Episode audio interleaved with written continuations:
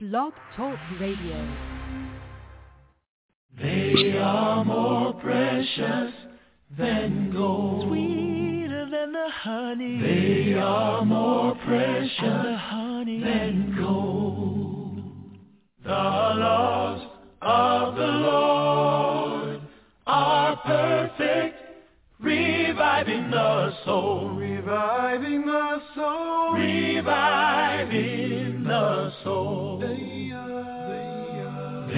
They are, more precious than gold. sweeter than the honey. They are more precious than gold. They make wise the simple. They give joy to the heart.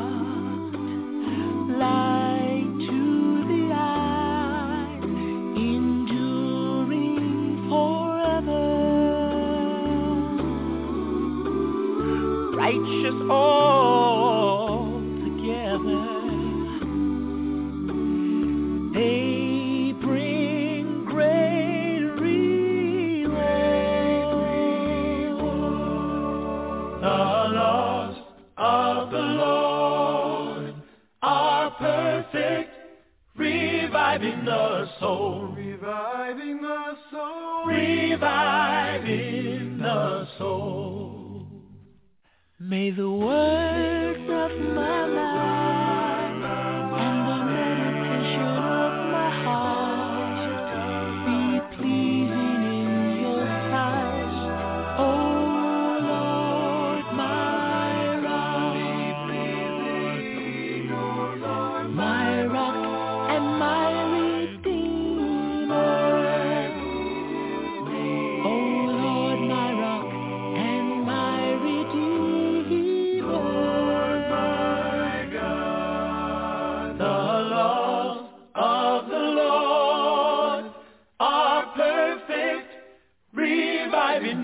soul, reviving the soul, reviving the soul. They are they are more precious than gold. Sweeter than the honey. They are more precious than gold.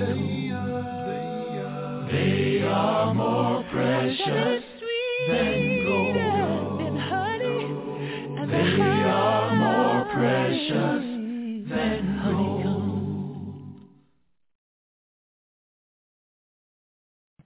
Stevie B's Media Production is a part of the Shellcaster Network.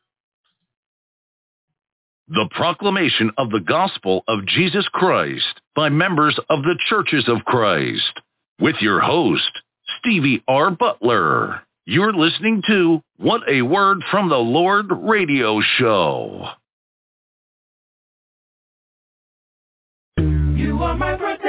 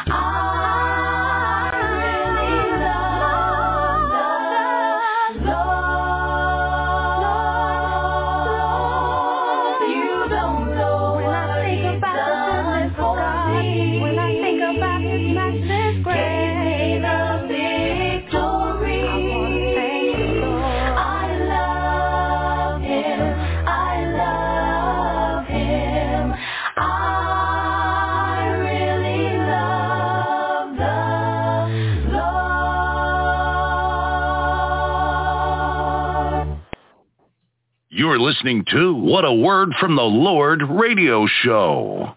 Good evening. We are out in the world listening to this radio broadcast. Stevie B's Media Production presents What a Word from the Lord radio show. I'm your host, Stevie R. Butler.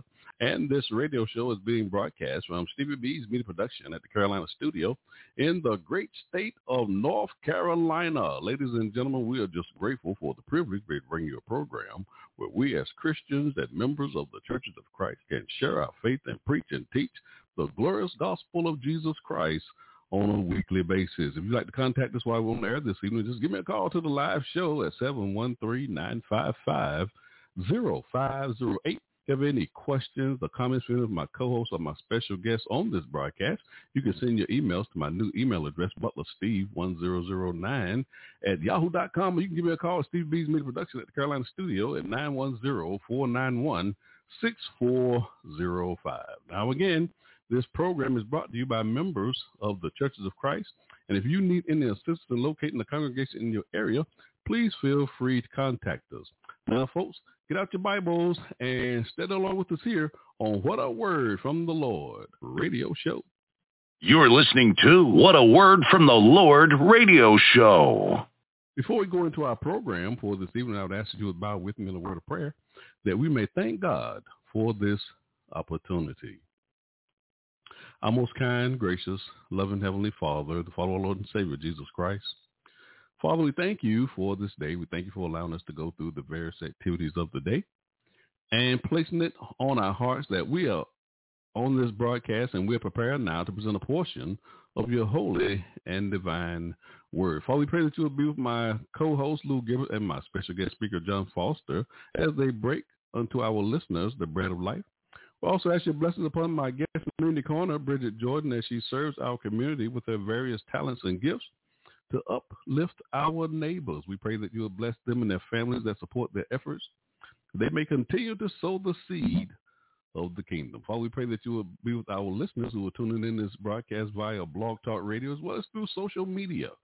We pray that they may listen well, that they may consider their eternal stance before you, and that their hearts may be pricked, and it would cause them to ask the question, what must I do to be saved? Father, we thank you so much for sending the only begotten Son, Jesus Christ our Lord. We're just so grateful for his precious sacrifice on Calvary's cross. We recognize that without such a sacrifice, we will not have a hope of eternal life. Father, even now, we ask you to forgive us for the transgressions of our own heart. We know our flesh is weak, and we often fall short of thy will. Father, we pray that you'll continue to bless us and keep us in love us all the days of our lives. And if we have been faithful until death. Father, we pray that you will save us. For in Christ's name we do ask it all. Amen. You're listening to What a Word from the Lord radio show. In the first segment, my special guest speaker is John Foster. He serves as the evangelist with the High Point Church of Christ there in High Point, North Carolina. He'll be making his proclamation of the gospel of Christ. And in the second segment in the community corner, my special guest is Bridget Jordan. She's with the jordanartworld.com and cognitivearttherapy.org from Abilene, Texas. Looking forward to hearing from her in the community corner. And then to close out the show, my co-host is Lou Gilbert. He serves as the evangelist for the Overbrook Park Church of Christ there in Philadelphia, Pennsylvania. He'll be making his proclamation of the gospel of Christ to close out the show. So open up your Bibles and open your minds and let's have a great show. After the break, the next voice you'll be that of my special guest speaker, John Foster. Enjoy the show. You're listening to What a Word from the Lord radio show. Singing all night, and it's all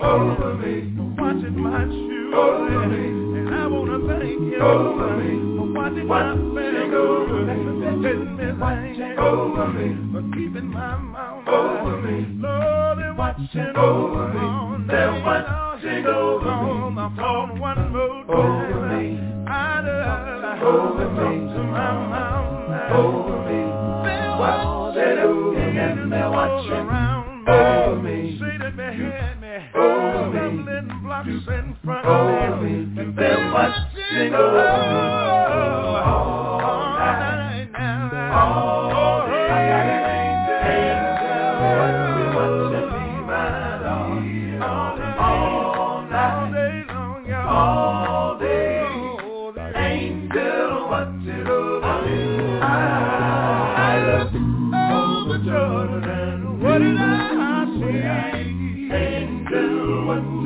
watching,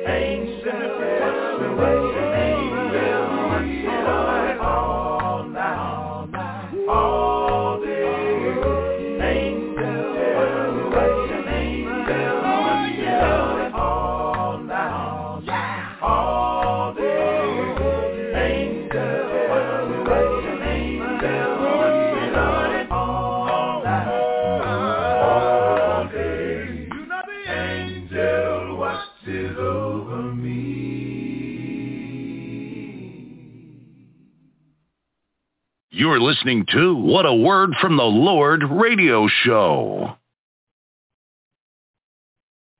Give your attention to the proclamation of the gospel of Jesus Christ. Now, my special guest speaker, John Foster, and his subject, a man with an unclean spirit. Amen. Amen. Thank you, Brother Steve. I appreciate this opportunity to share a word from the Lord with your listeners today. Uh, I'm excited. This is my first time doing uh, this type of thing with this media, so I'm I'm excited to be able to share. And I know you got lots of listeners out there, and I pray that what I have to share today from God's word, if I don't mess it up, Steve, I know it's going to be good. So we're just going to share God's word. And and as you said, the title of our lesson today is a man with an unclean spirit. We're going to be in the book of Mark, Mark chapter 5. We're going to look at verses 1 through 20. Mark chapter 5. In those verses, Jesus encounters a man with an unclean spirit and, and he heals him. But, but I want to pay attention to several different points as we look at those passages of Scripture. You know, the Bible tells us in Second Timothy, the third chapter, that all Scripture is given by the inspiration of God. And it is profitable for doctrine and reproof and for correction and for instructions in righteousness, that the man or the woman of God may be complete and thoroughly equipped for every good work. And I believe that there's some good stuff in these passages that we need today. So I'm going to share God's word with you. I'm excited to be able to take this time to do so. There's another passage in James that says we must not only be hearers but also doers of God's word. So I pray as we look into the scripture this afternoon that you will also make the application because it's great to hear about Jesus. And it's great to read about the great things that he did, but I want us to take the application or make the application to our lives today so that we can be more like him as we walk our walk of faith. So as we begin, I pray that you will just follow along. If there's any questions, any comments, uh, Brother Steve, I know that, that you've got a way for them to connect with you if they have any questions for me after this. I know you do. So I'm going to go ahead and get started. Go ahead and get started. Mark chapter 5, verses 1 through 20. And you can also read about the same uh, situation in Matthew's gospel. Matthew chapter 8, verses 28 through 34, if you're taking note, and Luke chapter 8, verses 26 through 39. You can read Matthew and Luke's account. We're going to stick with Mark tonight, and I pray that you get a blessing from God's word. The Bible starts off in verse 1 of Mark 5. It says, Then they came to the other side of the sea, to the country of the Gadarenes.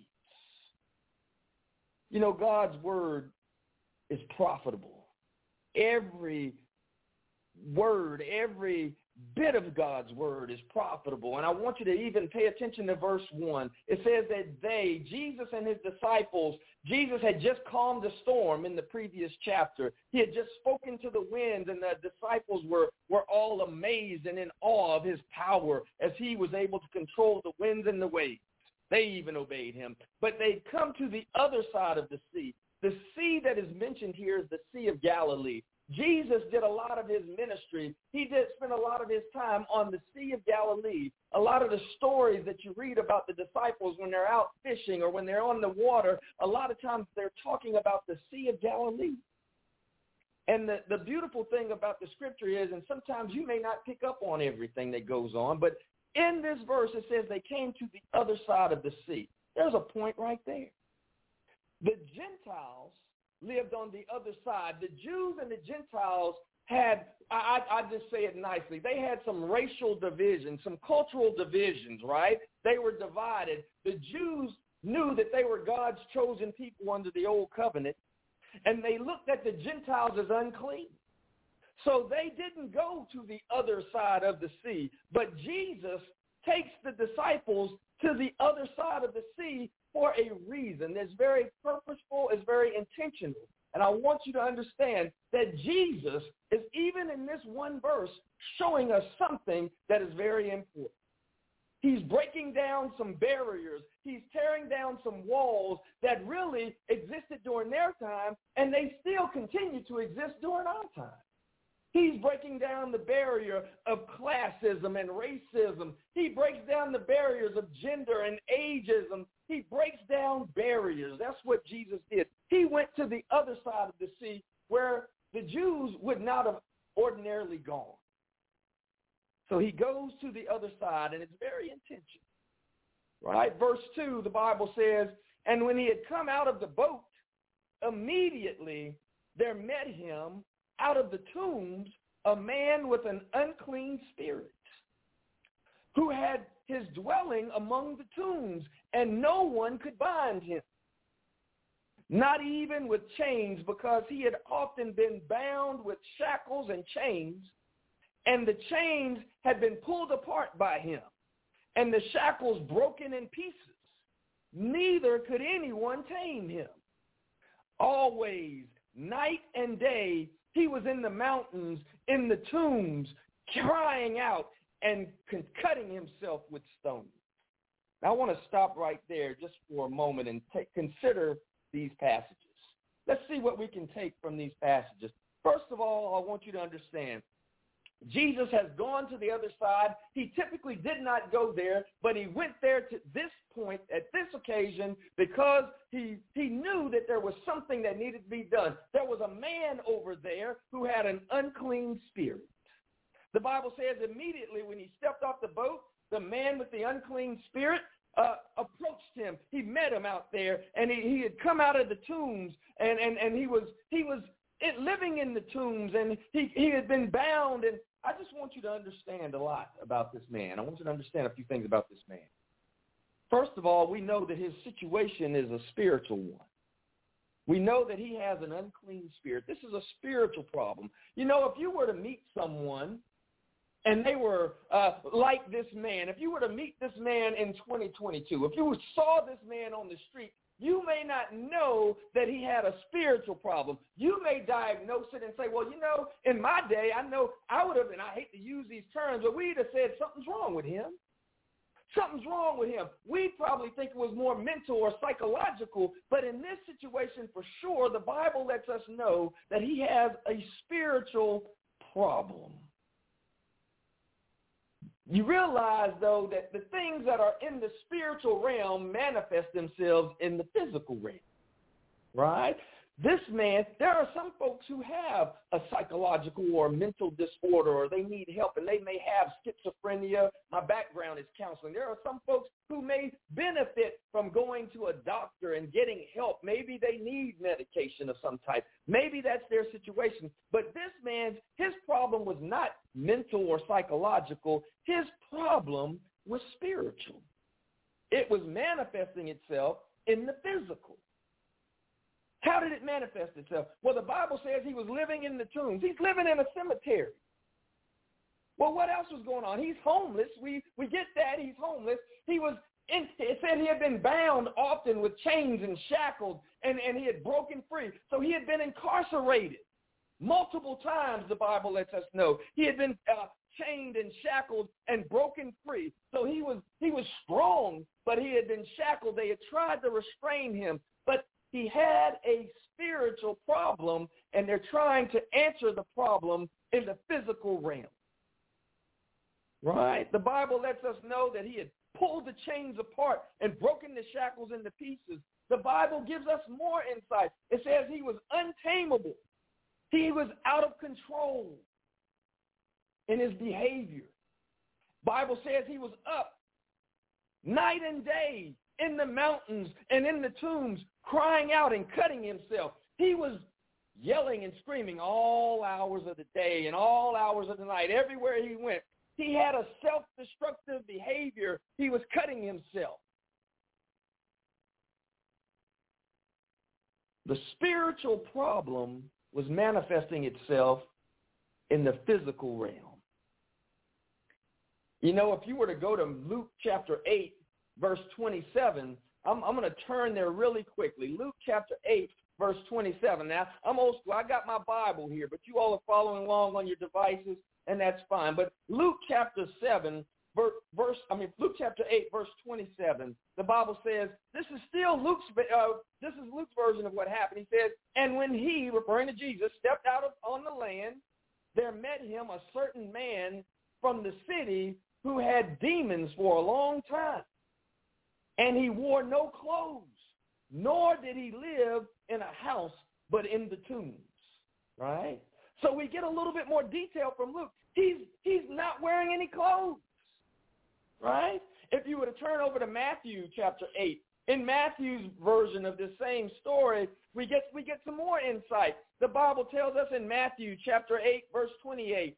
It says, "And when he had come to the other side, to the country of the Gergesenes, right? There met him two demon-possessed men. So now we find out there's two. Coming out of the tombs, exceedingly fierce, so that no one could pass that way. So we really read a little bit more. Not only was he without any clothes, but now he had a partner in crime, and his partner, they were violent. They were menaces to society. You couldn't even go near them. You tried to avoid these people whenever you could. But they had a spiritual problem that was manifesting itself in the flesh. I'm going to ask you a question for those who are listening. Do you think there are some people that you may encounter in your day-to-day, in your community, in your neighborhood, maybe where you live? Do you think there are some people who are homeless right now because of a spiritual problem? Do you think there are some people right now who've been locked up and incarcerated repeatedly over and over again because they've got a spiritual problem? Do you think there are some people who are out up all night and all day? You know those folks, man, when you're trying to go to bed, they just getting up. Right? They want to go out when everybody else is trying to go to sleep. You know some folks like that who they seem to be all night and all day making all kinds of noise everywhere they go and disturbing the peace. Do you know some folks like that? What about self-destructive behavior? I've got some some very near and dear people in my life right now who have experienced the issues and, and, and, they're cutting themselves. They're doing destructive behavior. Some of them may be using drugs or other forms to medicate themselves or self-medicate themselves, or they may be doing things that are unhealthy in general. And my question to you is, do you think it may be, just maybe, there's some spiritual issues going on with some of those folks. You know, I know how it is. There are some folks who right now who are not spiritually minded and you know what? They may not be naked. Maybe they are. But I tell you what, when you want to go out and you're claiming you're dressing up, you wear less and less clothes. This man had a spiritual problem. Violent, menace to society, can't go around him. There, he was fierce, wanted to fight all the time. You know some folks like that?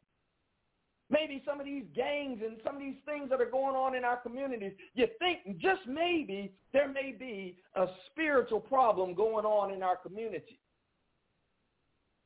Something to think about. Right? Let's continue reading. Go back to Mark 5 and let's look at verse 6. Look at verse 6.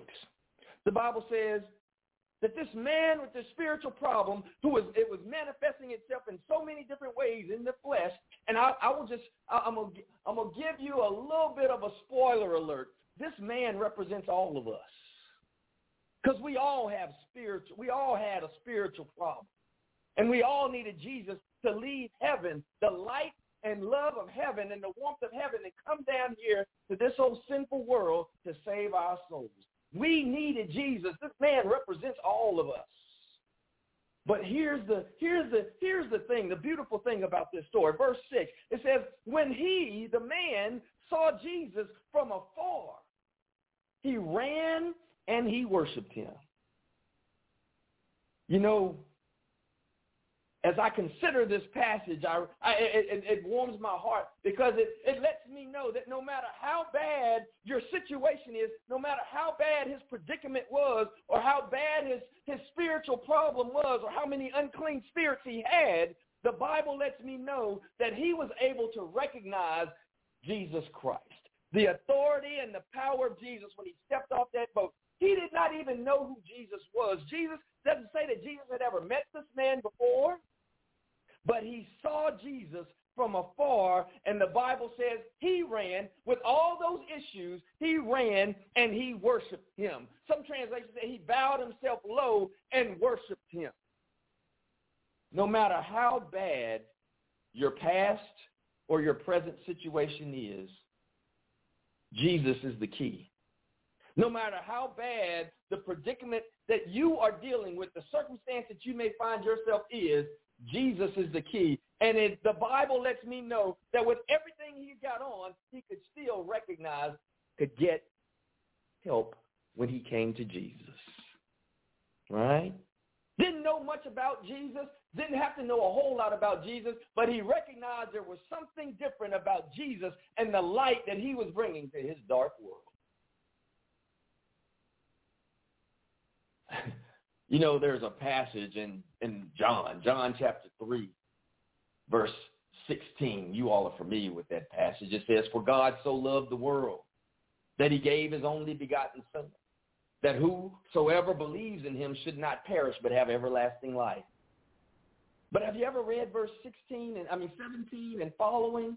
Verse 17 says, For God did not send his son into the world to condemn the world, but that the world through him might be saved. And if you skip down a little bit further in those same verses, verse 19, it says, And this is the condemnation, that the light, Jesus, has come into the world, and men love darkness rather than light because their deeds were evil. For everyone practicing evil hates the light and does not come to the light lest his deeds should be exposed. But he who does the truth comes to the light, that his deeds may be clearly seen, that they have been done in God. You know, this man was in a terrible, terrible spiritual condition. He was in a situation where there was no hope. But when he saw Jesus, the Bible says he ran. He saw Jesus fall off. He ran and he worshiped him. Each one of us is represented. That man represents each one of us. We must recognize Jesus Christ as our Lord and Savior. We must recognize Jesus Christ is our salvation. He is the Lamb of God who shed his blood so that we may have the opportunity at everlasting life. The Bible goes on, going back to Mark chapter 5. The Bible goes on.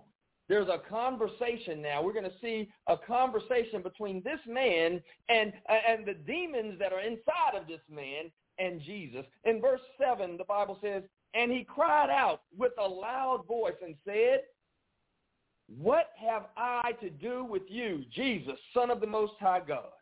I implore you by God that you do not torment me. For Jesus for he had said to them, Jesus had said to him, come out of the man, unclean spirit. Then he asked him, what is your name? And the unclean spirit answered, saying, my name is Legion, for we are many. And he begged Jesus earnestly that he would not send them out of the country. Let's take a moment to, to digest that. The man runs to Jesus and worships him.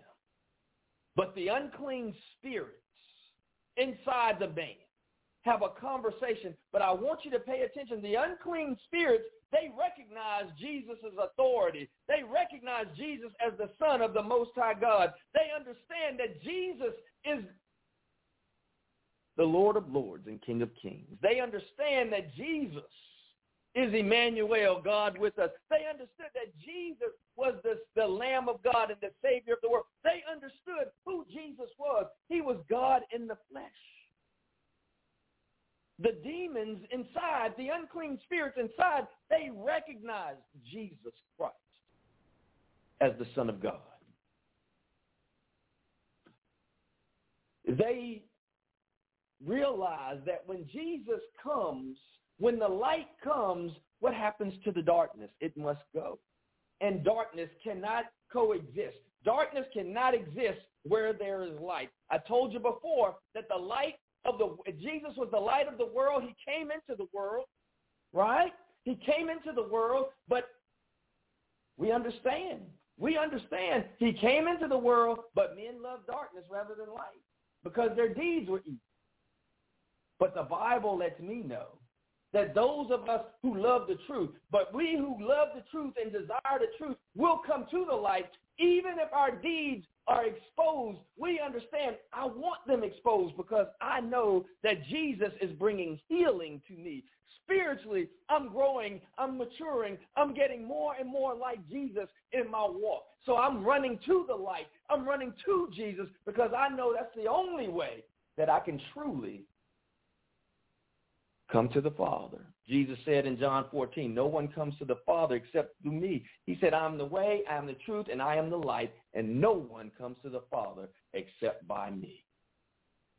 This man understood it, and I pray that you all listening to me today will understand the significance of what's happening. The demons understood they couldn't coexist in the light because they were darkness. Jesus is in full control. They recognize his power. And they ask him, they plead with Jesus. They say, let us, look, look, just don't send us away. My name is Legion. And it says he begged them not to be sent out of the country. But there were many of them. I asked you the question. I asked myself this question. How many unclean spirits? How many unclean thoughts? How many unclean ideas and intentions and motives do I have? Where are you?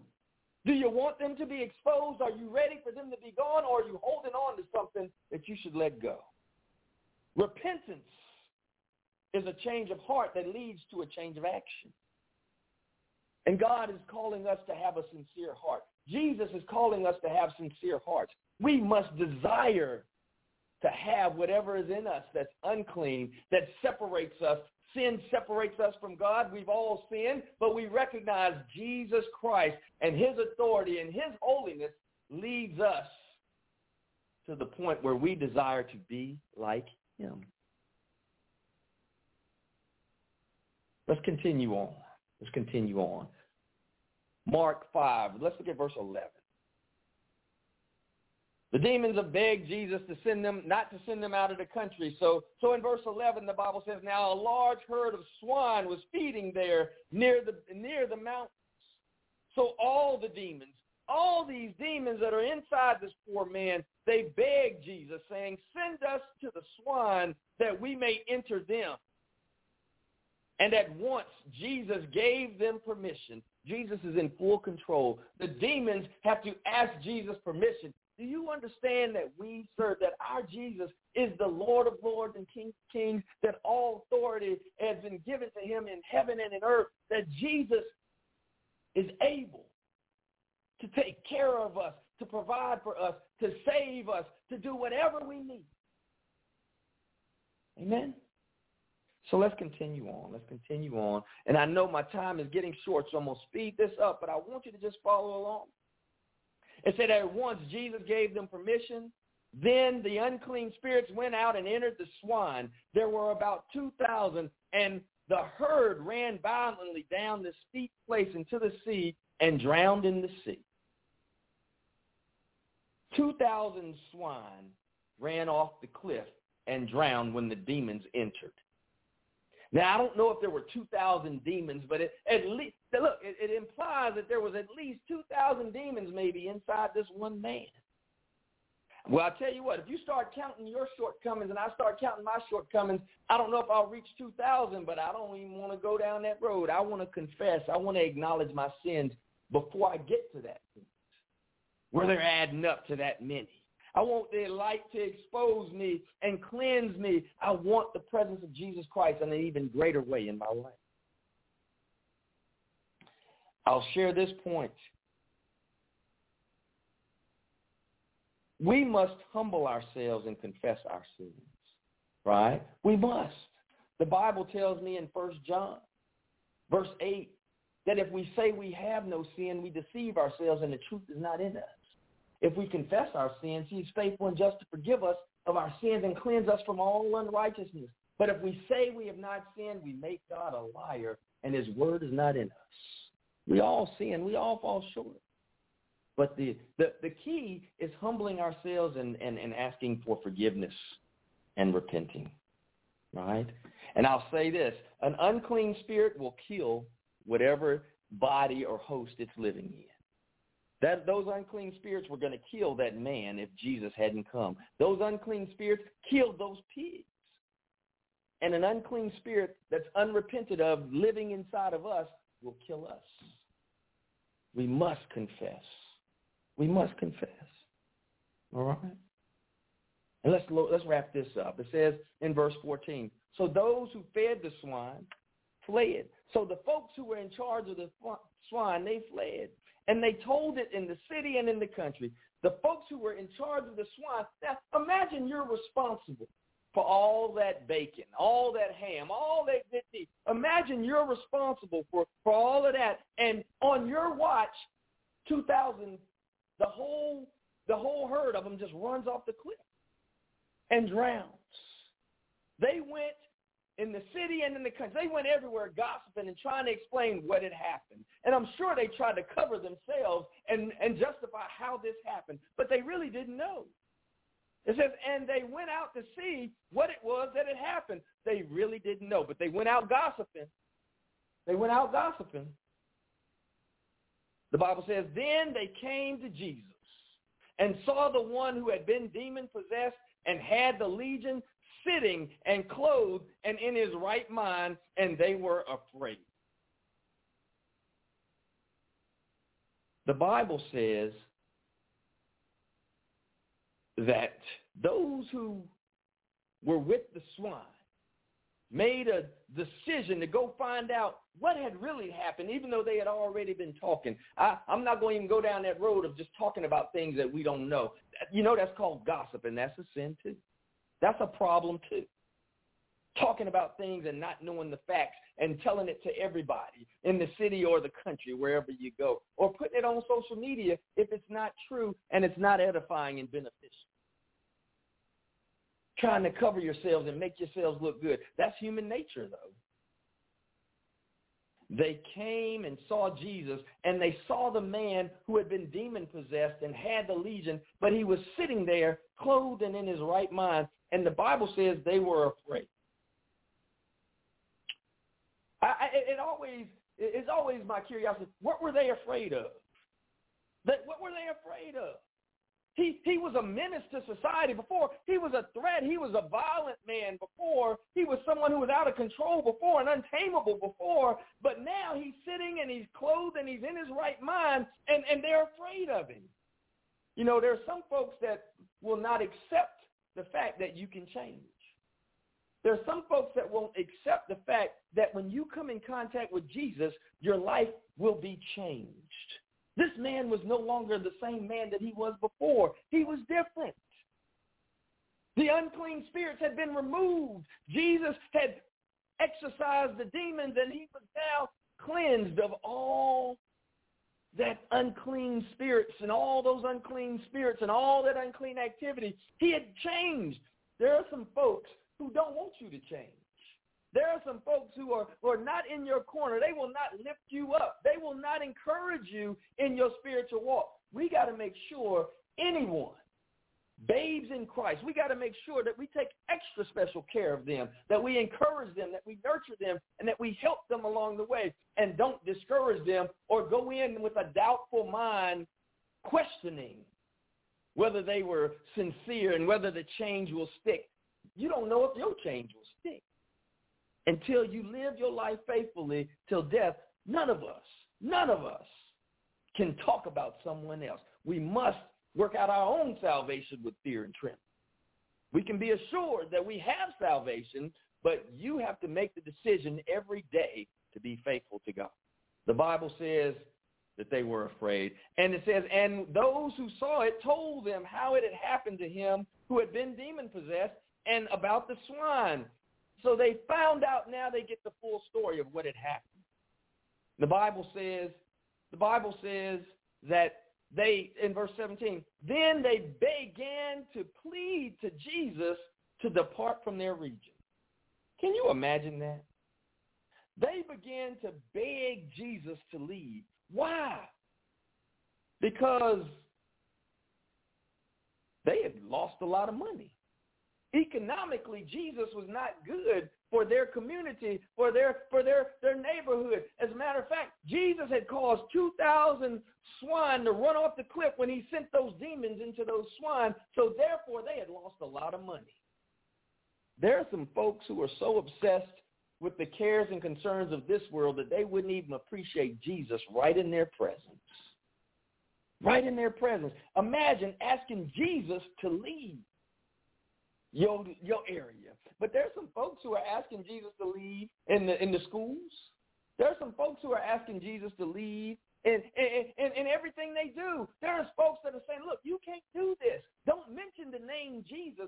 Don't mention it. Let's let's keep him out of there. You can talk to your higher power, but don't say the name Jesus Christ. Don't pray in his name. There's some folks who are asking Jesus to leave. They're begging us not to mention the name that is above all other names.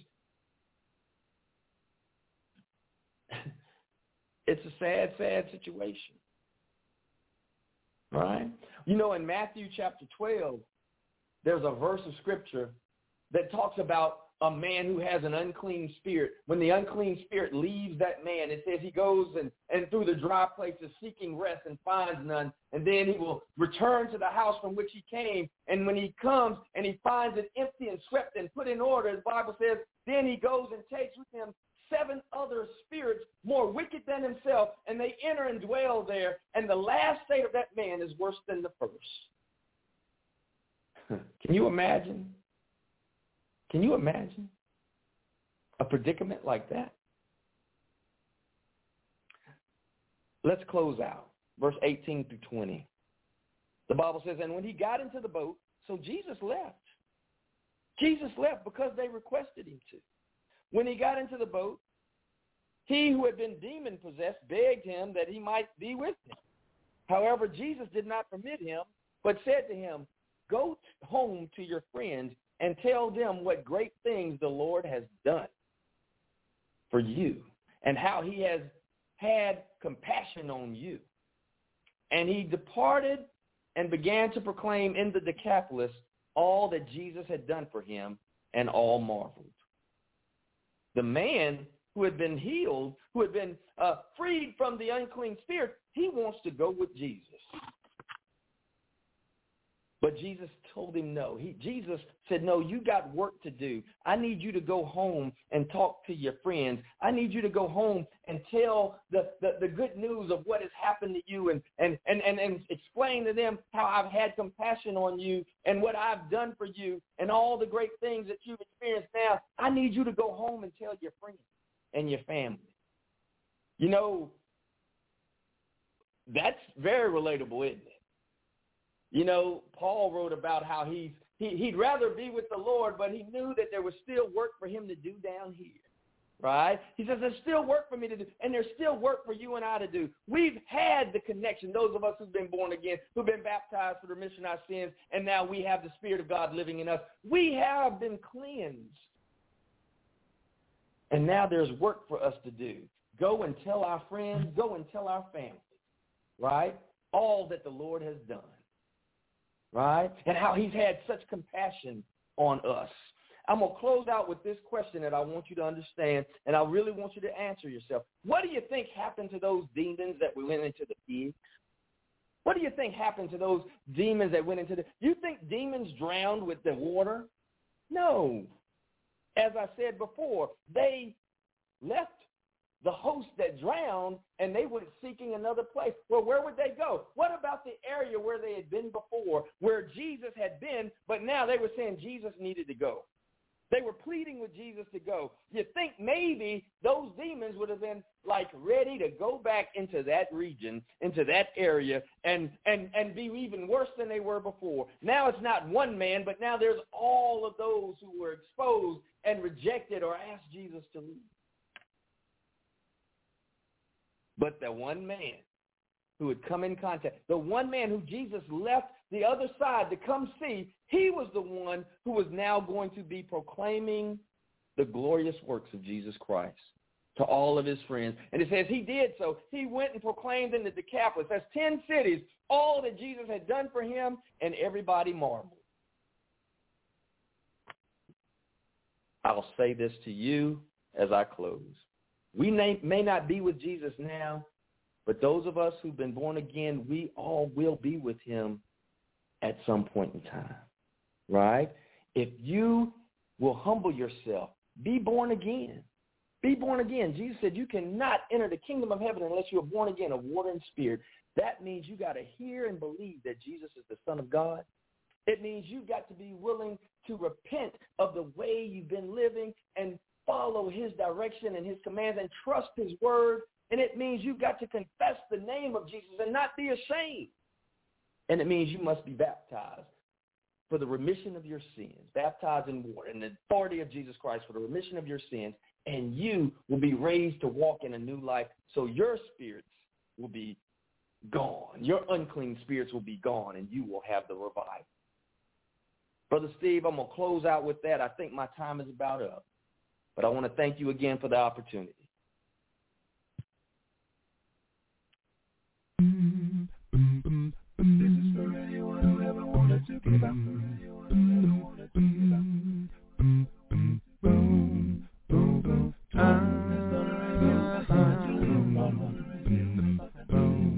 Well, well, it all depends.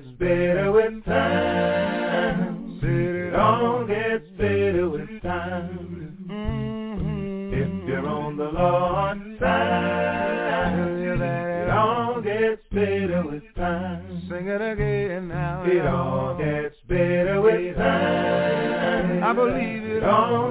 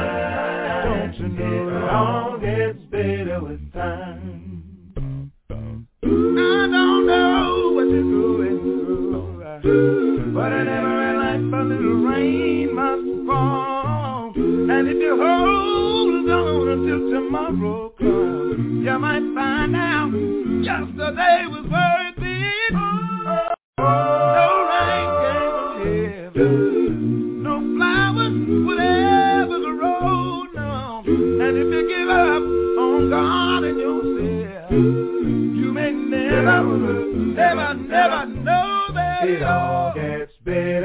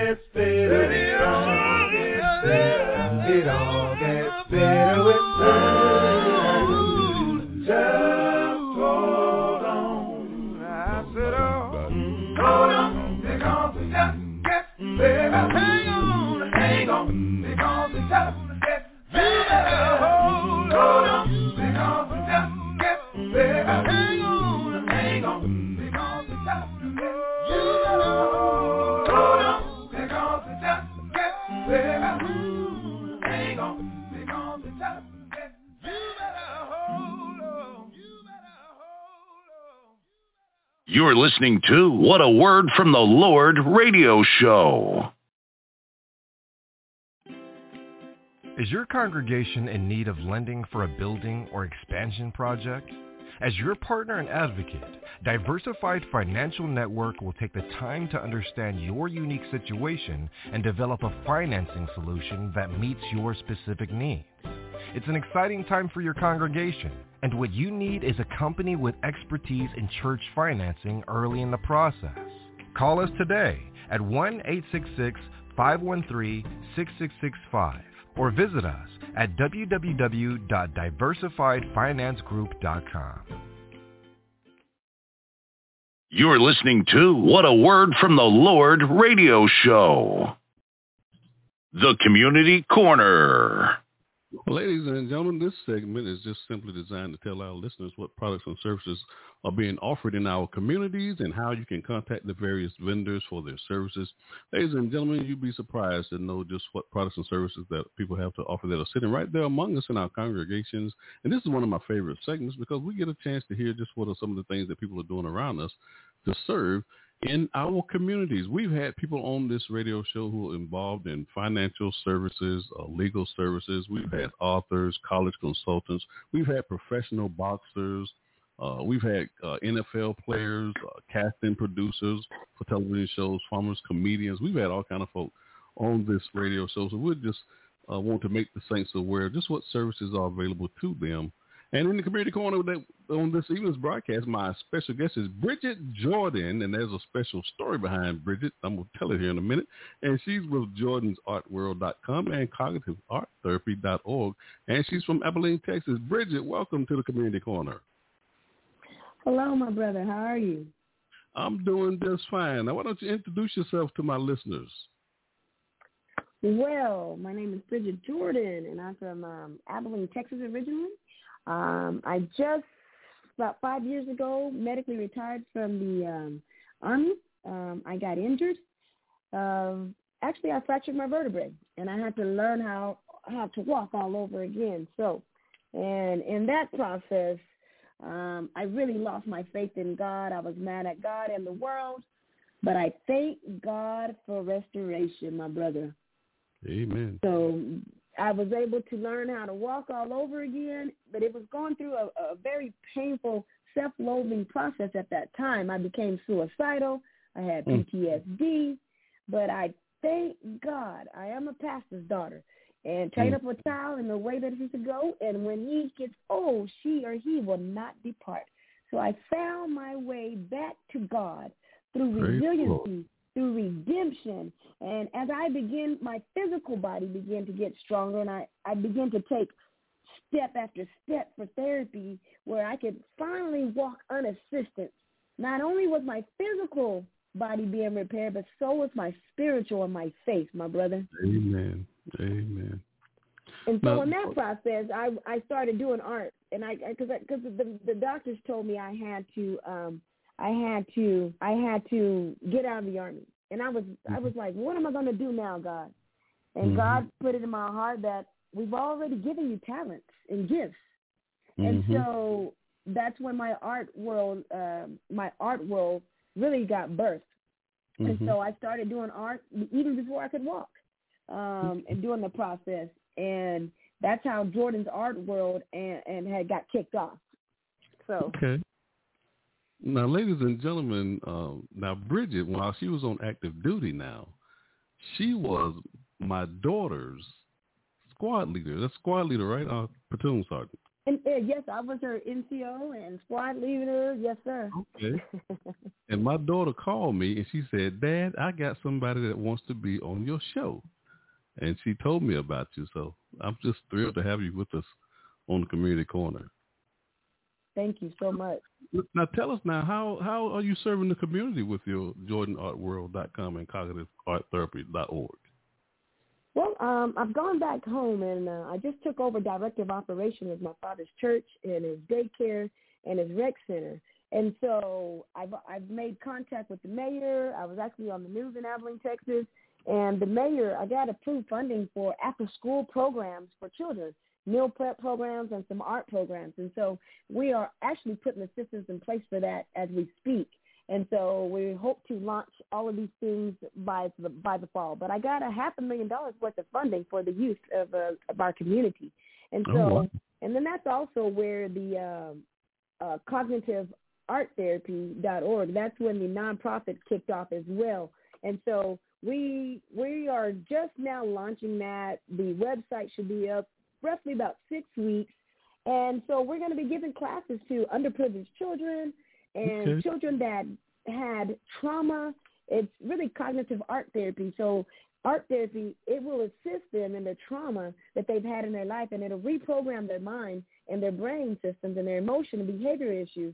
And it uh, allow them to start healing. The, the, the, God is amazing on how he designed our brain to respond to positive or negative. So we're Right. going to take the negative and pour more God into it through art and creativity and encouragement.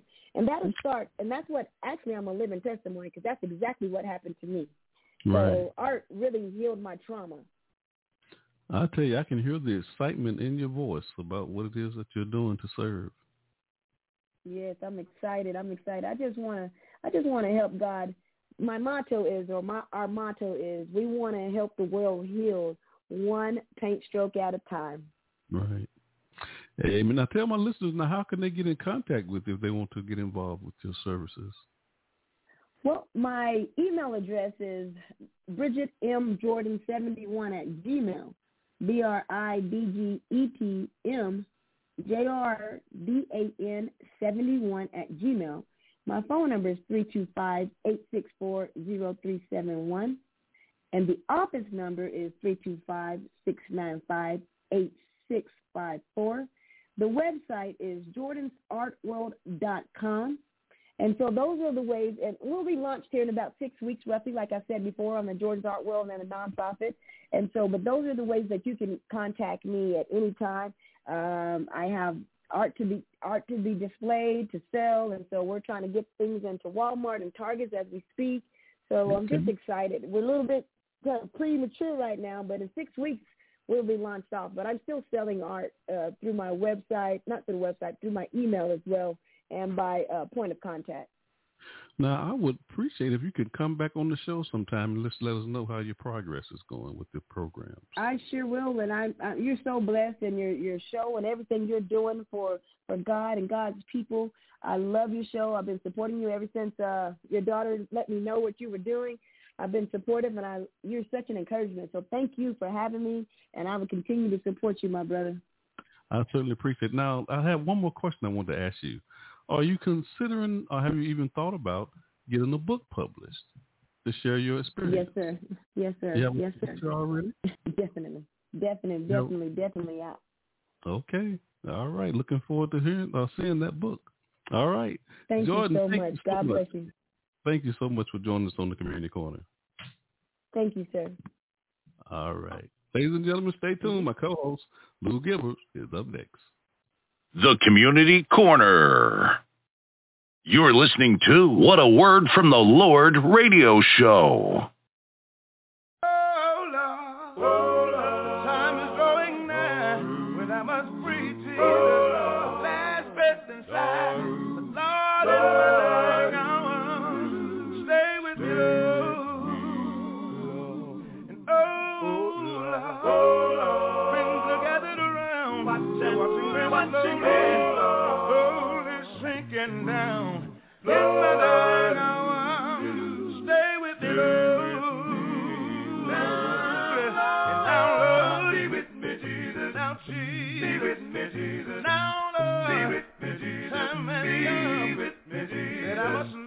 Be with me, Jesus. Earthly home. Be with me, Jesus. Friends stand around. Be with me, Jesus. Tears in their eyes. Be with me, Jesus. They know that I be with me, Jesus. am about to die. Be with me, Jesus. I'm not worried. Be with me, Jesus. And I'm not afraid. Be with me, Jesus. Cause I know that you do. Be with me, Jesus. What you said. Be with me, you Jesus. promised me.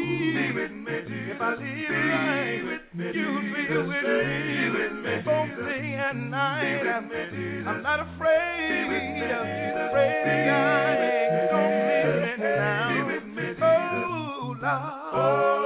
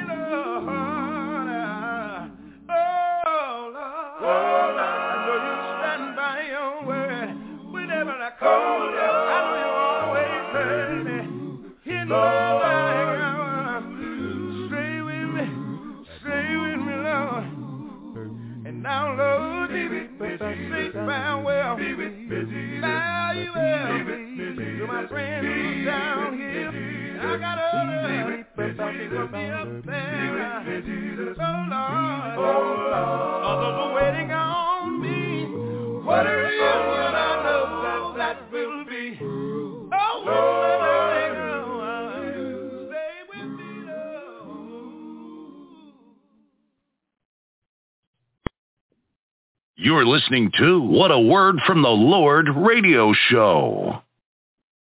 Give your attention to the proclamation of the gospel of Jesus Christ.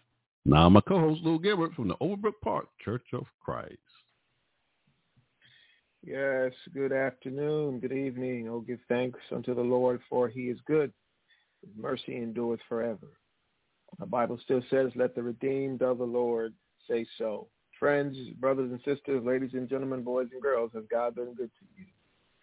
Has God blessed your life? Has God brought you perhaps a long way? I don't know about you. I can only speak for myself.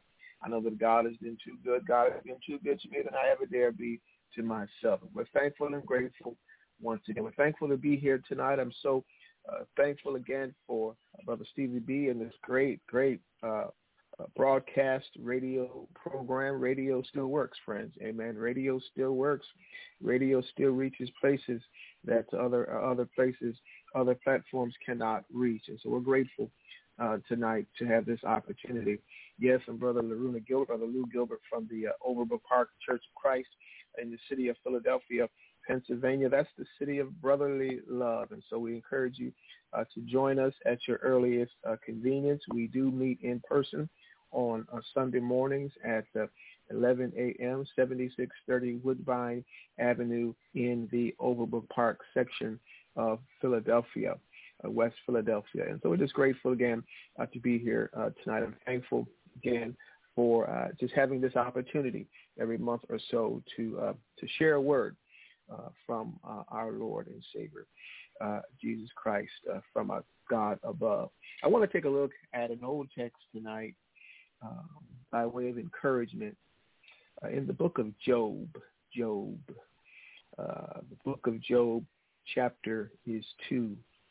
Job chapter two, and take a few thoughts from this text uh, by way of encouragement to encourage you wherever you may be. You may be dealing with something uh, tonight. Something may have a hold on you uh, tonight, and you just need a little help, a little encouragement uh, to get you through this day. We've all been there. I've been there in my life. These are difficult times over the past uh, two years or so. We've been many uh, times we were on lockdown with the pandemic, and uh, we weren't able uh, often to attend uh, worship services together uh, in full. Uh, some continued to worship throughout, uh, but not everyone was able to come out, and so we we missed a lot of things. And so uh, things are opening up now here in the city of Philadelphia as well as perhaps where you are uh, tonight. And so we're just grateful that we have this opportunity to be encouraged. Job chapter 2 Job chapter 2, most students of the Bible are familiar with this uh, passage in Job chapter 2 uh, when Job had experienced so much. Even if you go back to chapter 1, uh, he experienced so so very so very much. His, his afflictions were many. We find in the second chapter of Job, uh, just look at uh, chapter 2 and verses 9 and 10, just kind of jumping in here. The Bible says, then said his wife unto him, uh, Doest thou still retain thine integrity? Curse God and die. But he said unto her, Thou speakest as one of the foolish women speaketh. What shall we receive good at the hand of God, and shall we not receive evil? And all this Job did not sin with his lips.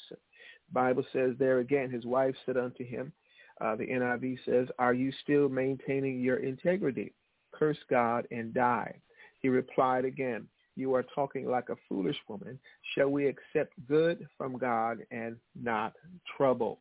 Uh, the King James says, shall we accept good at the hand of God and shall we not receive evil? And so just for tonight, for just a few moments, just sharing this thought, taking the good with the bad from God's hand. And if I had to subtitle this, it would be The Facts of Life.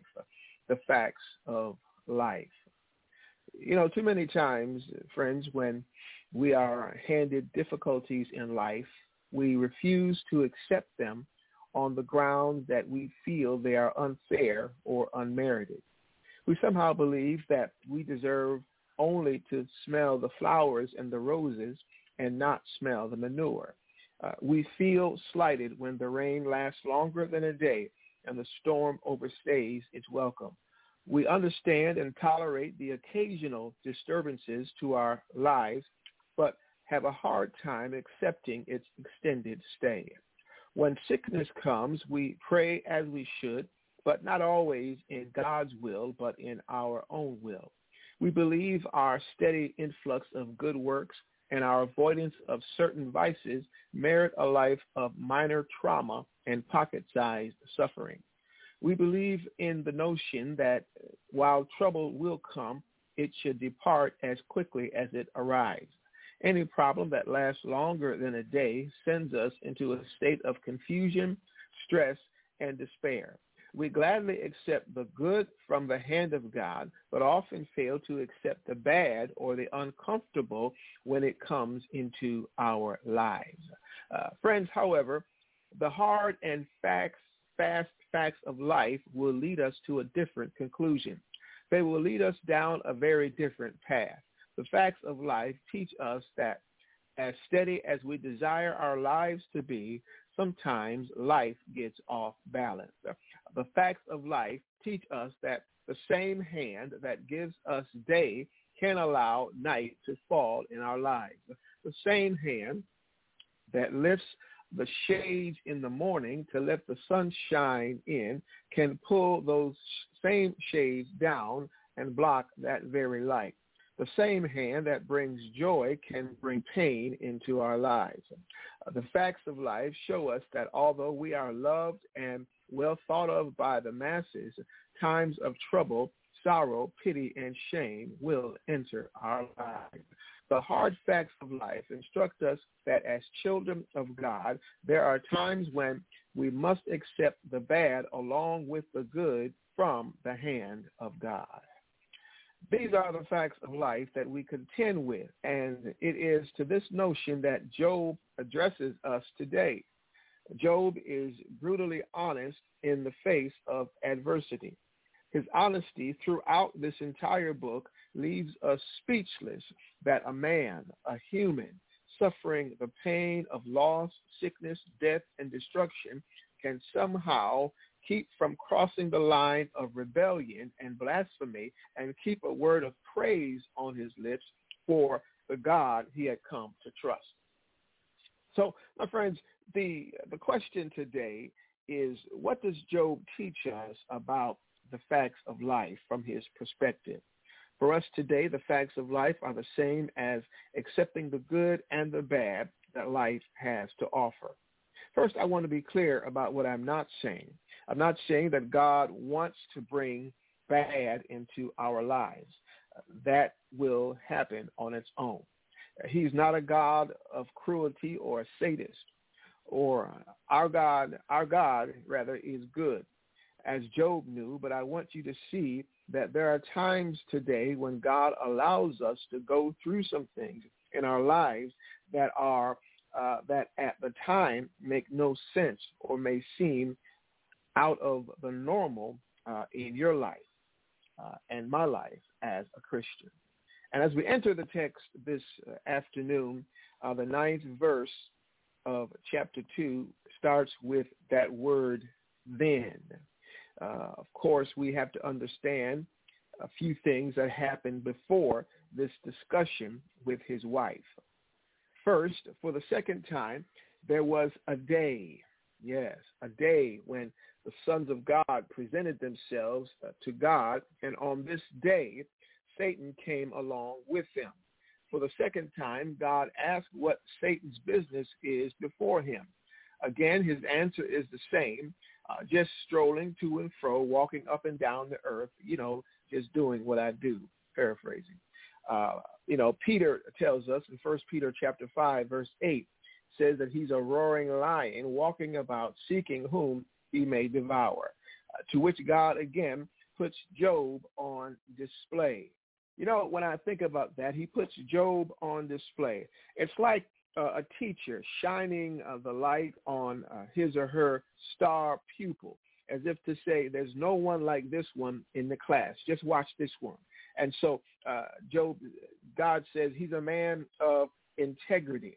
uh, he keeps his word. He respects God and uh, steers clear of evil. And, and even though you challenged me uh, with him, uh, he did not go down.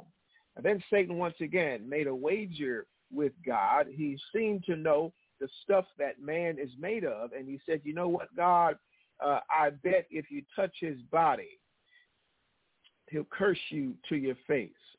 You know, uh, what about that? He said, I bet if, if you touch his body, he'll curse you to your face. Uh, get this now. God gave him uh, permission. And I, I don't want you to miss that tonight because God gave him uh, permission. Uh, Satan could not touch him unless God allowed it at this time. God gave Satan permission to afflict Job. Contrary to our uh, popular opinion or to popular opinion, it is God that is uh, omnipotent. Satan is not omnipotent. Uh, God would only allow him to go so far. Uh, Satan, the Satan, uh, smote uh, Job with boils from head to toe. This was a painful, itchy, dreadful, disfiguring sight that God allowed him to afflict him with. Uh, his only relief was scraping himself with uh, broken pieces of clay or a tool. Uh, and of course, that even hurt. He, he's so uh, depressed and hurt that he goes out and sits on a heap of ashes. Some scholars note that it was a place of trash and garbage outside of the town. You know, sometimes you find yourselves down in the dumps, a, place of depression, silence, and isolation, a place where uh, no one should dwell for any length of time. So he sits there grieving in silence for who knows how long, and then his wife approaches him uh, with the words of our text. Uh, are you still maintaining your integrity? Curse God and die. Oh, what words. You heard it. Curse God and die. Job, help us now. What is your response? I think Job teaches us that uh, a few things. He teaches us first that we must accept our condition. He says, shall we accept good from God and not trouble? The good and the bad to Job were both from the same hand. From this view, from his view, they were from the same source. We like to think that perhaps Job got it wrong by saying uh, that God brought this on him. But to Job, we know the whole story. Job didn't know the whole story.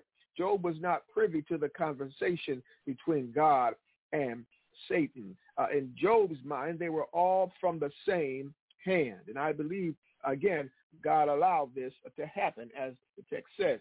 From his view, they were from the same source. So even though he was hurting, even though his wife was hurting. And while we're here, sometimes we give her a bad rap and we demonize her. Uh, but remember, uh, she had lost just as much as Job, except for her skin. Her children were gone. Her income was gone. Her home was gone. She was penniless, homeless, uh, and childless. Perhaps she looked at him in pity and just said, just go ahead, no one will blame you. Just just go ahead and just just curse God. Get get this over with. In her depression, anxiety, and sorrow, and even love for her husband, you know, pain sometimes has a language all of its own. So don't be so quick to judge others while sitting in your seat of comfort on this evening. Don't be so uh, quick to say that what you would or would not do because truth be told, you don't know what you would do. Did she understand what was going on? Of course not. Do we always understand the way of things? Of course not. But it's interesting that, again, uh, he would use this word uh, curse. He was in uh, the dump. She couldn't bear to see him in the dump. Verse 7 and 8 says again, in he was sat in the ashes in the dump a garbage heap outside the city. But Job helps her and us to see that God gives us so many blessings and that we have in our hands to receive. Uh, he gives us family. He gives us wealth. He gives us health. He gives us our homes. He gives us children. He gives us jobs and travel and spouses and buildings and cars and bank accounts and fame and fortune and blessings upon blessings. And all of these we gladly take, don't we? We take, we take, we take, and we ask for more. But when sickness comes, when health our health declines, when finances dwindle, when our loved ones leave us, when your money is funny, when the business folds, when the cancer returns, y'all don't hear me now, uh-huh, we refuse to accept. Now, I'm not suggesting that you lay down and give up or lower your standards, but there are some things that we cannot change. Uh, the idea of sanctified acceptance. Uh, sometimes we must accept things even we even though we would wish them otherwise. I'm reminded, and y'all might know, of the serenity prayer. The serenity prayer reads like this. God grant me the serenity to accept the things. I cannot change, the courage to change the things I can, and the wisdom to know the difference. Uh, friends, it's, it's about humble submission to the God above.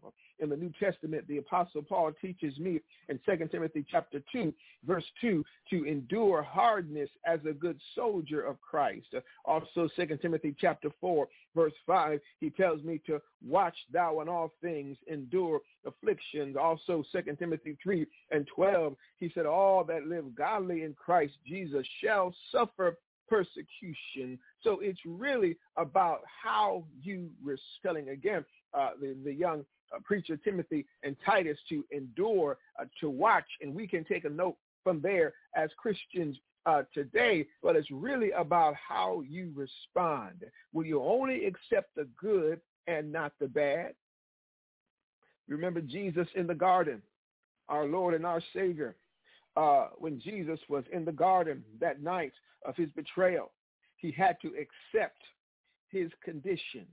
It was not comfortable for him, but he had to accept it. It was not what he desired, but he had to accept it. He asked his father, is there not a way? Can this cup be taken away from me except I drink it? And uh, we, uh, we know that God's answer to him. He said it. He encapsulated God's answer when he said, Father, not as thy will, but as thou wilt. And so we have to be like our Lord and our Savior, Jesus Christ, to obey the will of God, accept our condition. You know, God desires today, while I'm here, that we get in Christ and stay in Christ. It's a fact. That's another fact of life. Ephesians chapter 5 talks about that. It says, for the husband, verse 23, is the head of the wife, even as Christ is the head of the church and the Savior of the body. Ladies and gentlemen, boys and girls, brothers and sisters, it's the will of God. It's the fact of life that God wants all of the saved to be in his church tonight. That's the church we can read about in our Bibles, the church of Christ, the church in which we must be baptized into as we are baptized into Christ for the remission of our sins. So Job had to accept his uh, condition, you know, uh, the fact of life. You might remember uh, in the 1980s there was a, a television show entitled The Facts of Life. Uh, some of you might remember Little Tootie. Uh-huh. Uh, yes, Kim Fields before she grew up and became living single. Y'all don't hear me now. Uh, it, but it had a theme song. Uh, you take the good, you take the bad, you take them both, and there you have the facts of life. And so I know we struggle with this today, as I do from time to time, like Job's three friends. If you continue on after this in the book of Job, chapter uh, 2 and, and, and following, uh, like Job's three friends who uh, come on the scene after this, and we think in terms of uh, since I do good, I will always receive good. But again, Job's response was, shall we accept good from God and not evil? And so next from the text and throughout the book, Job teaches us that during these times, we must, we must affirm our commitment, not only accept our condition, but affirm our commitment to God. This text here in Job chapter 2 verse number uh, 10, where uh, Job said, shall we only accept good at the hand of God and not uh, evil. It's one of the many affirmations that Job makes in this book. Job verbally affirmed his commitment to the Lord. Sometimes all we can do is open our mouths and declare our faith. Even when we don't know what to do, where to turn, we might be in pain. Open our mouths or our mind and declare your faith in God. There's a lot to be said about verbalizing our faith. Each time he was challenged, if you read closely, Job opened his mouth and affirmed his trust in God despite how he felt. In chapter 1, verses 20 and 21, after losing those dear to him, after losing his wealth and status, the Bible says in verse 20, then Job arose and rent his mantle and shaved his head and fell down upon the ground and worshipped and said, Naked came I out of my mother's womb, and naked shall I return thither. The Lord gave, and the Lord hath taken away. He said, Blessed be the name of the Lord. And then in this chapter 2, once again, he said, Shall we accept the good and not the bad? After losing his health and sitting among the ashes in a heap of trash, scraping the pus from his skin. And later on in chapter 13, verse 15, we find the words, though he slay me, yet will I trust him, but I will maintain mine own ways before him. Again, this was after being accused of secret sins and unconfessed evil. He was still sitting there in pain, but he says, though he slay me, yet I'm going to trust him. Oh, come on now. Then he says in chapter 19, verses 23 through 27, you know, there are times that Job, there are some things that Job knew for sure. He knew that he had a redeemer and that he was alive. He says in chapter 19, verse 25, for I know that my redeemer lives and that he shall stand at the latter day upon the earth. He says, although after my skin worms destroy this body, yet in my flesh shall I see God, whom I shall see for myself, and mine eyes shall behold, and not another, though my reins be consumed within me. Friends, there are some things that Job knew no matter how much pain he was in. And I say today, there are some things that I just know. You can call me at 3 o'clock in the morning and say, uh, what do you know, Brother Gilbert? I can tell you that God is good. I can tell you that God is a healer. I can tell you that God has brought me from a mighty long way. I can tell you that God is good, not just some of the time, but all of the time. Then in chapter 23, verse 10, Job says, he knows the way I take. Uh, he says in chapter 23, starting verse 8, he says, behold, I go forward, but he is not there, and backwards, but I cannot perceive him. On my left hand, where he doeth work, but I cannot behold him. He hideth himself on the right hand, that I cannot see him, but he knoweth the way that I take. When he hath tried me, he says, I shall come forth as pure gold, forth as gold. Uh, in essence, he's saying God has a purpose, uh, and in this he and, and in other words, God has a purpose rather, and this is what he has done. And when he is done, whenever the dust settles, I will come forth as pure gold. I may be in my furnace of affliction now. I can't see where I'm headed. I can't make out where I'm going. But when God gets with me, when God gets with me, uh, you may not understand it, but I will come forth as pure gold. God is doing something. He knows the way I take. Sometimes we have to open our mouths and just tell folk to back off. God's got me. I might look a sight to you. I might be in pain. I might be suffering, but God knows my way. And then listen to Job one more time. Job says in Job chapter 27, verses 3 uh, through 6. And, you know, sometimes uh, we have to get like this. Uh, Job had some final words for his three misguided theologians. He says in Job 27, verses 3 and 6, he says, as long as I have life within me and breath, the breath of God in my nostrils. My lips will not say anything wicked, and my tongue will not utter, utter lies.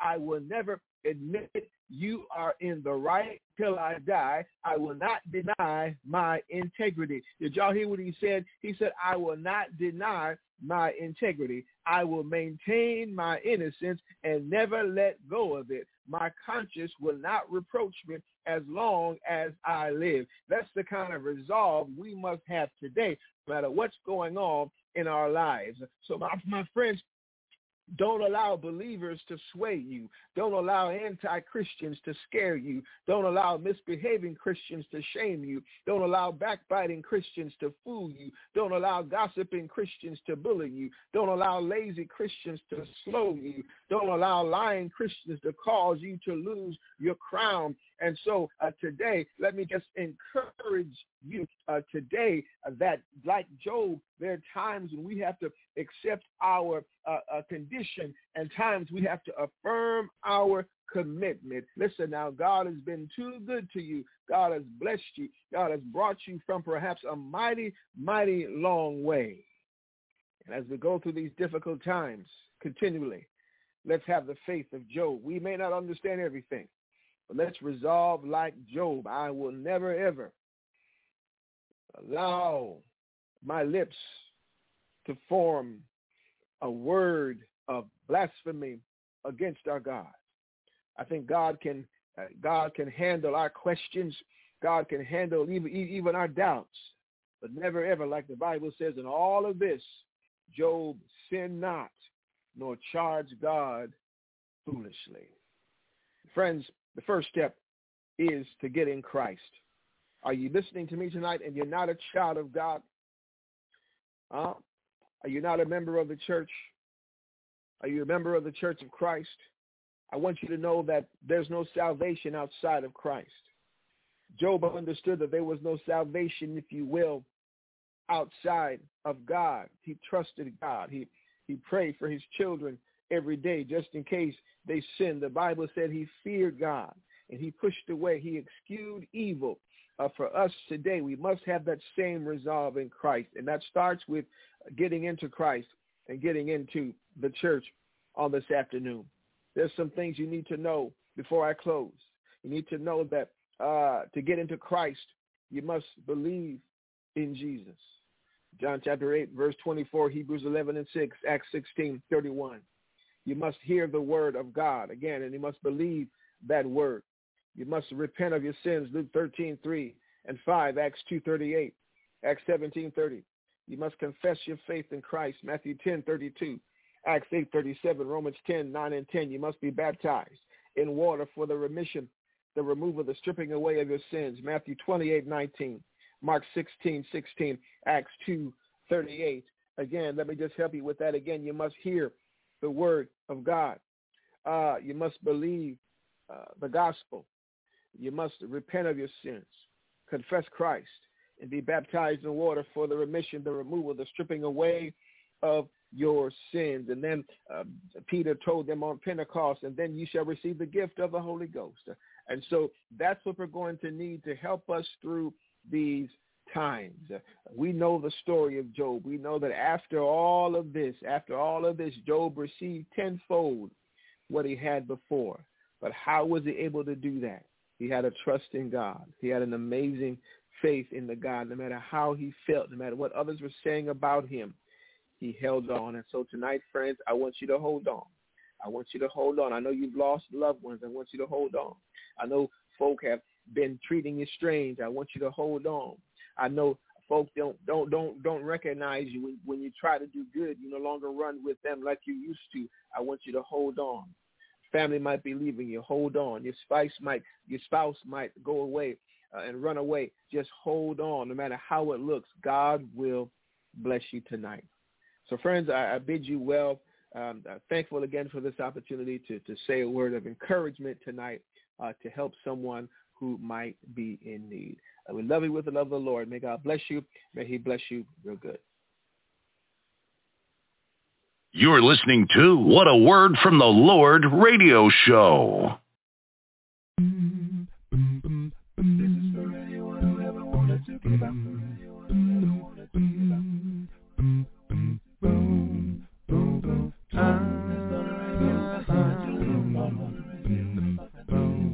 Well, well, it all has been.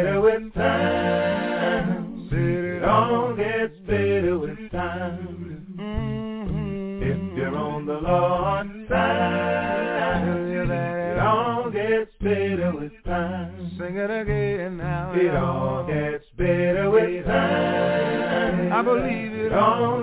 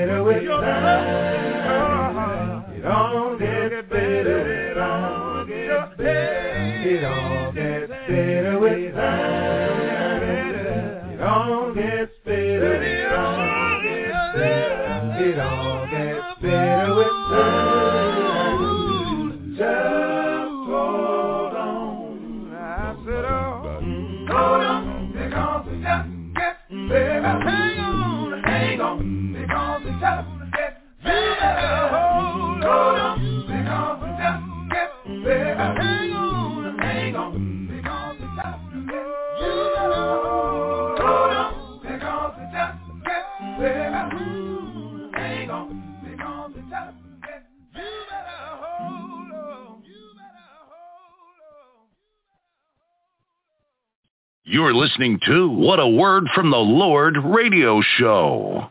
Ladies and gentlemen, I want to thank you for spending a little time with us this evening in the study of God's Word. I want to thank both of my speakers on the show tonight, my special guest speaker, John Foster, and my co-host, Lou Gilbert. They all always do a great job here in their proclamation of the gospel of Christ. I don't take any of this for granted. I appreciate all the special guest speakers that we have uh, coming on this broadcast. And also, I appreciate my co-hosts for the tireless efforts that they give uh, week after week on these programs. I also want to thank my special guest in the community corner, Bridget Jordan. Certainly appreciate her uh, for the work she's doing in her community.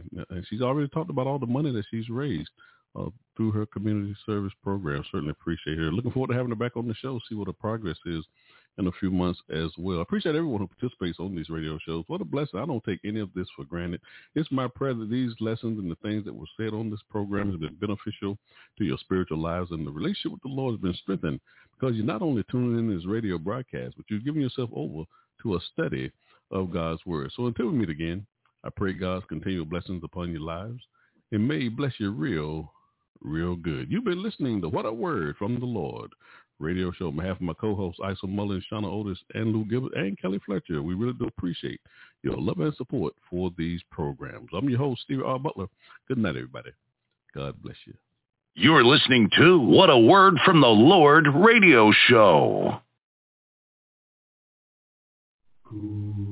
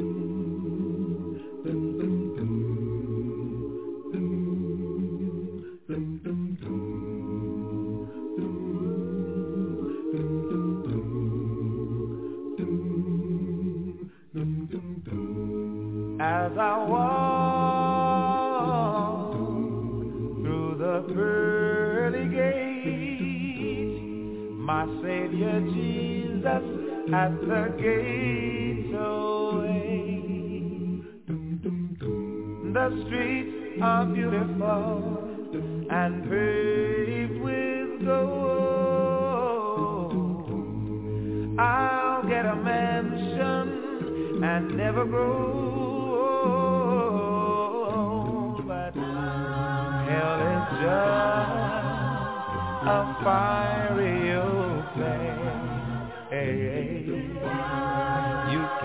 imagine the look on the people's face. If you could see all the agony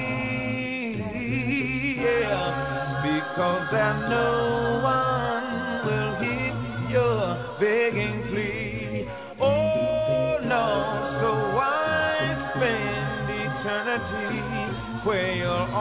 cry. When life is so much easier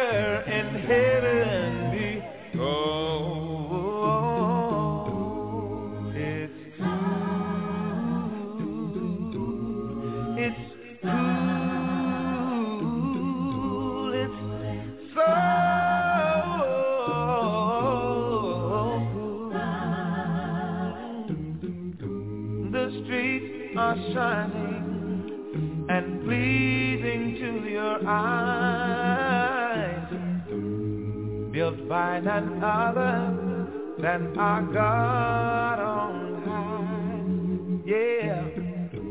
The skies are beautiful and they're clear as can be. There is no better place to be young and free. Well, hell is just a fiery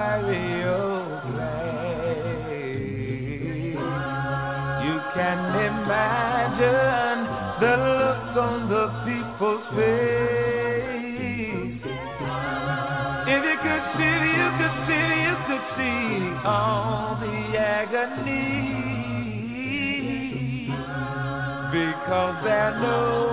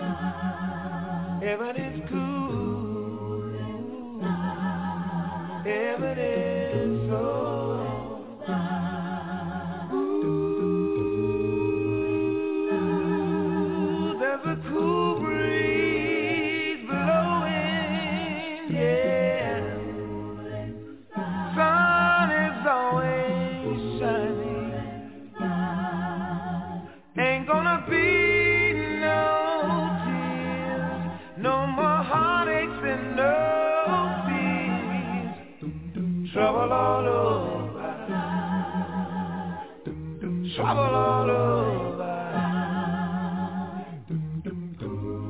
When we see Jesus, we'll have a big celebration and send invitations to all our friends and relations. We'll have a ball. Our hearts will be as one.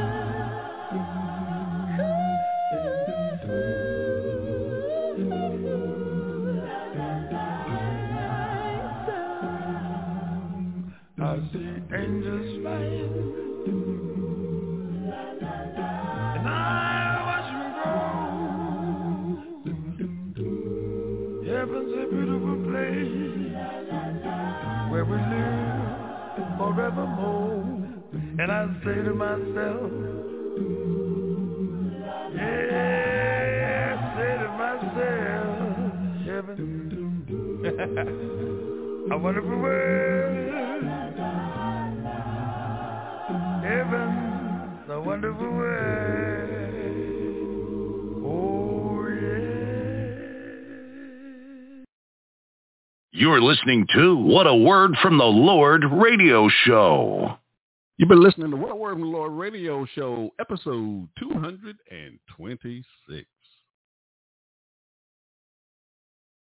Don't know if it was my Grandma's touch or my grandma's mind. You know, Maybe maybe we were brought up in my grandma's grandma's time, but I sure wish I could go back to those days and times. Now, Now, now, I don't know if it was my Grandma's touch or my grandma's smile. You know, maybe because I was looking through a little boy's eyes, but I sure thought things were better than they seem to be now. How in the world? How, Lord?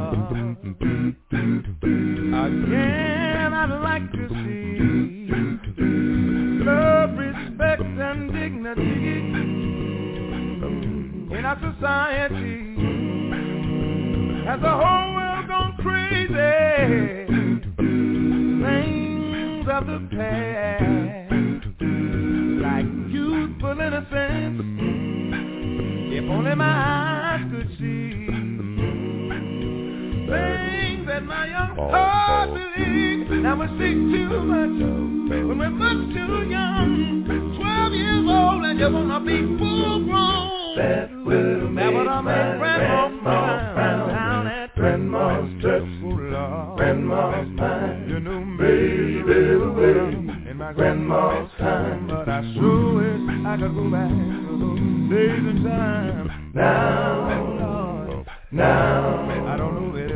Grandma's touch, Oh my grandma's smile. You know, maybe cause I was looking into a little boy's boy's. But I sure thought things were better than they seem to be now. How, how, Sunday go to meeting close. She wouldn't let us play it though. Something special about that day and we had other clothes to play in. They sang down and give me my flowers down through the years. Easter speech learning day. And in school we could even pray. What we're witnessing now is a low down shame. I saw it on the news just the other day. Did you let that child stay on? Grandma's I should sent my big mama down grandma's there. Well, Baby, in my grandma's time. But I sure wish I could go back to those days and time. Down, down, mm-hmm. down. You Maybe we're too busy. Oh, I got other priorities and the children to be raised in the streets by show blowing. Whatever those says goes. I know it's impossible to change time, but I do believe we can change our minds if we look deep down within us. Remember the lesson, Grandma thought I, yeah, grandma's touch, baby, grandma's smile. could have been. I was looking into a little boy's eyes, but I sure thought things were better than they seem to be now. How, how, Well,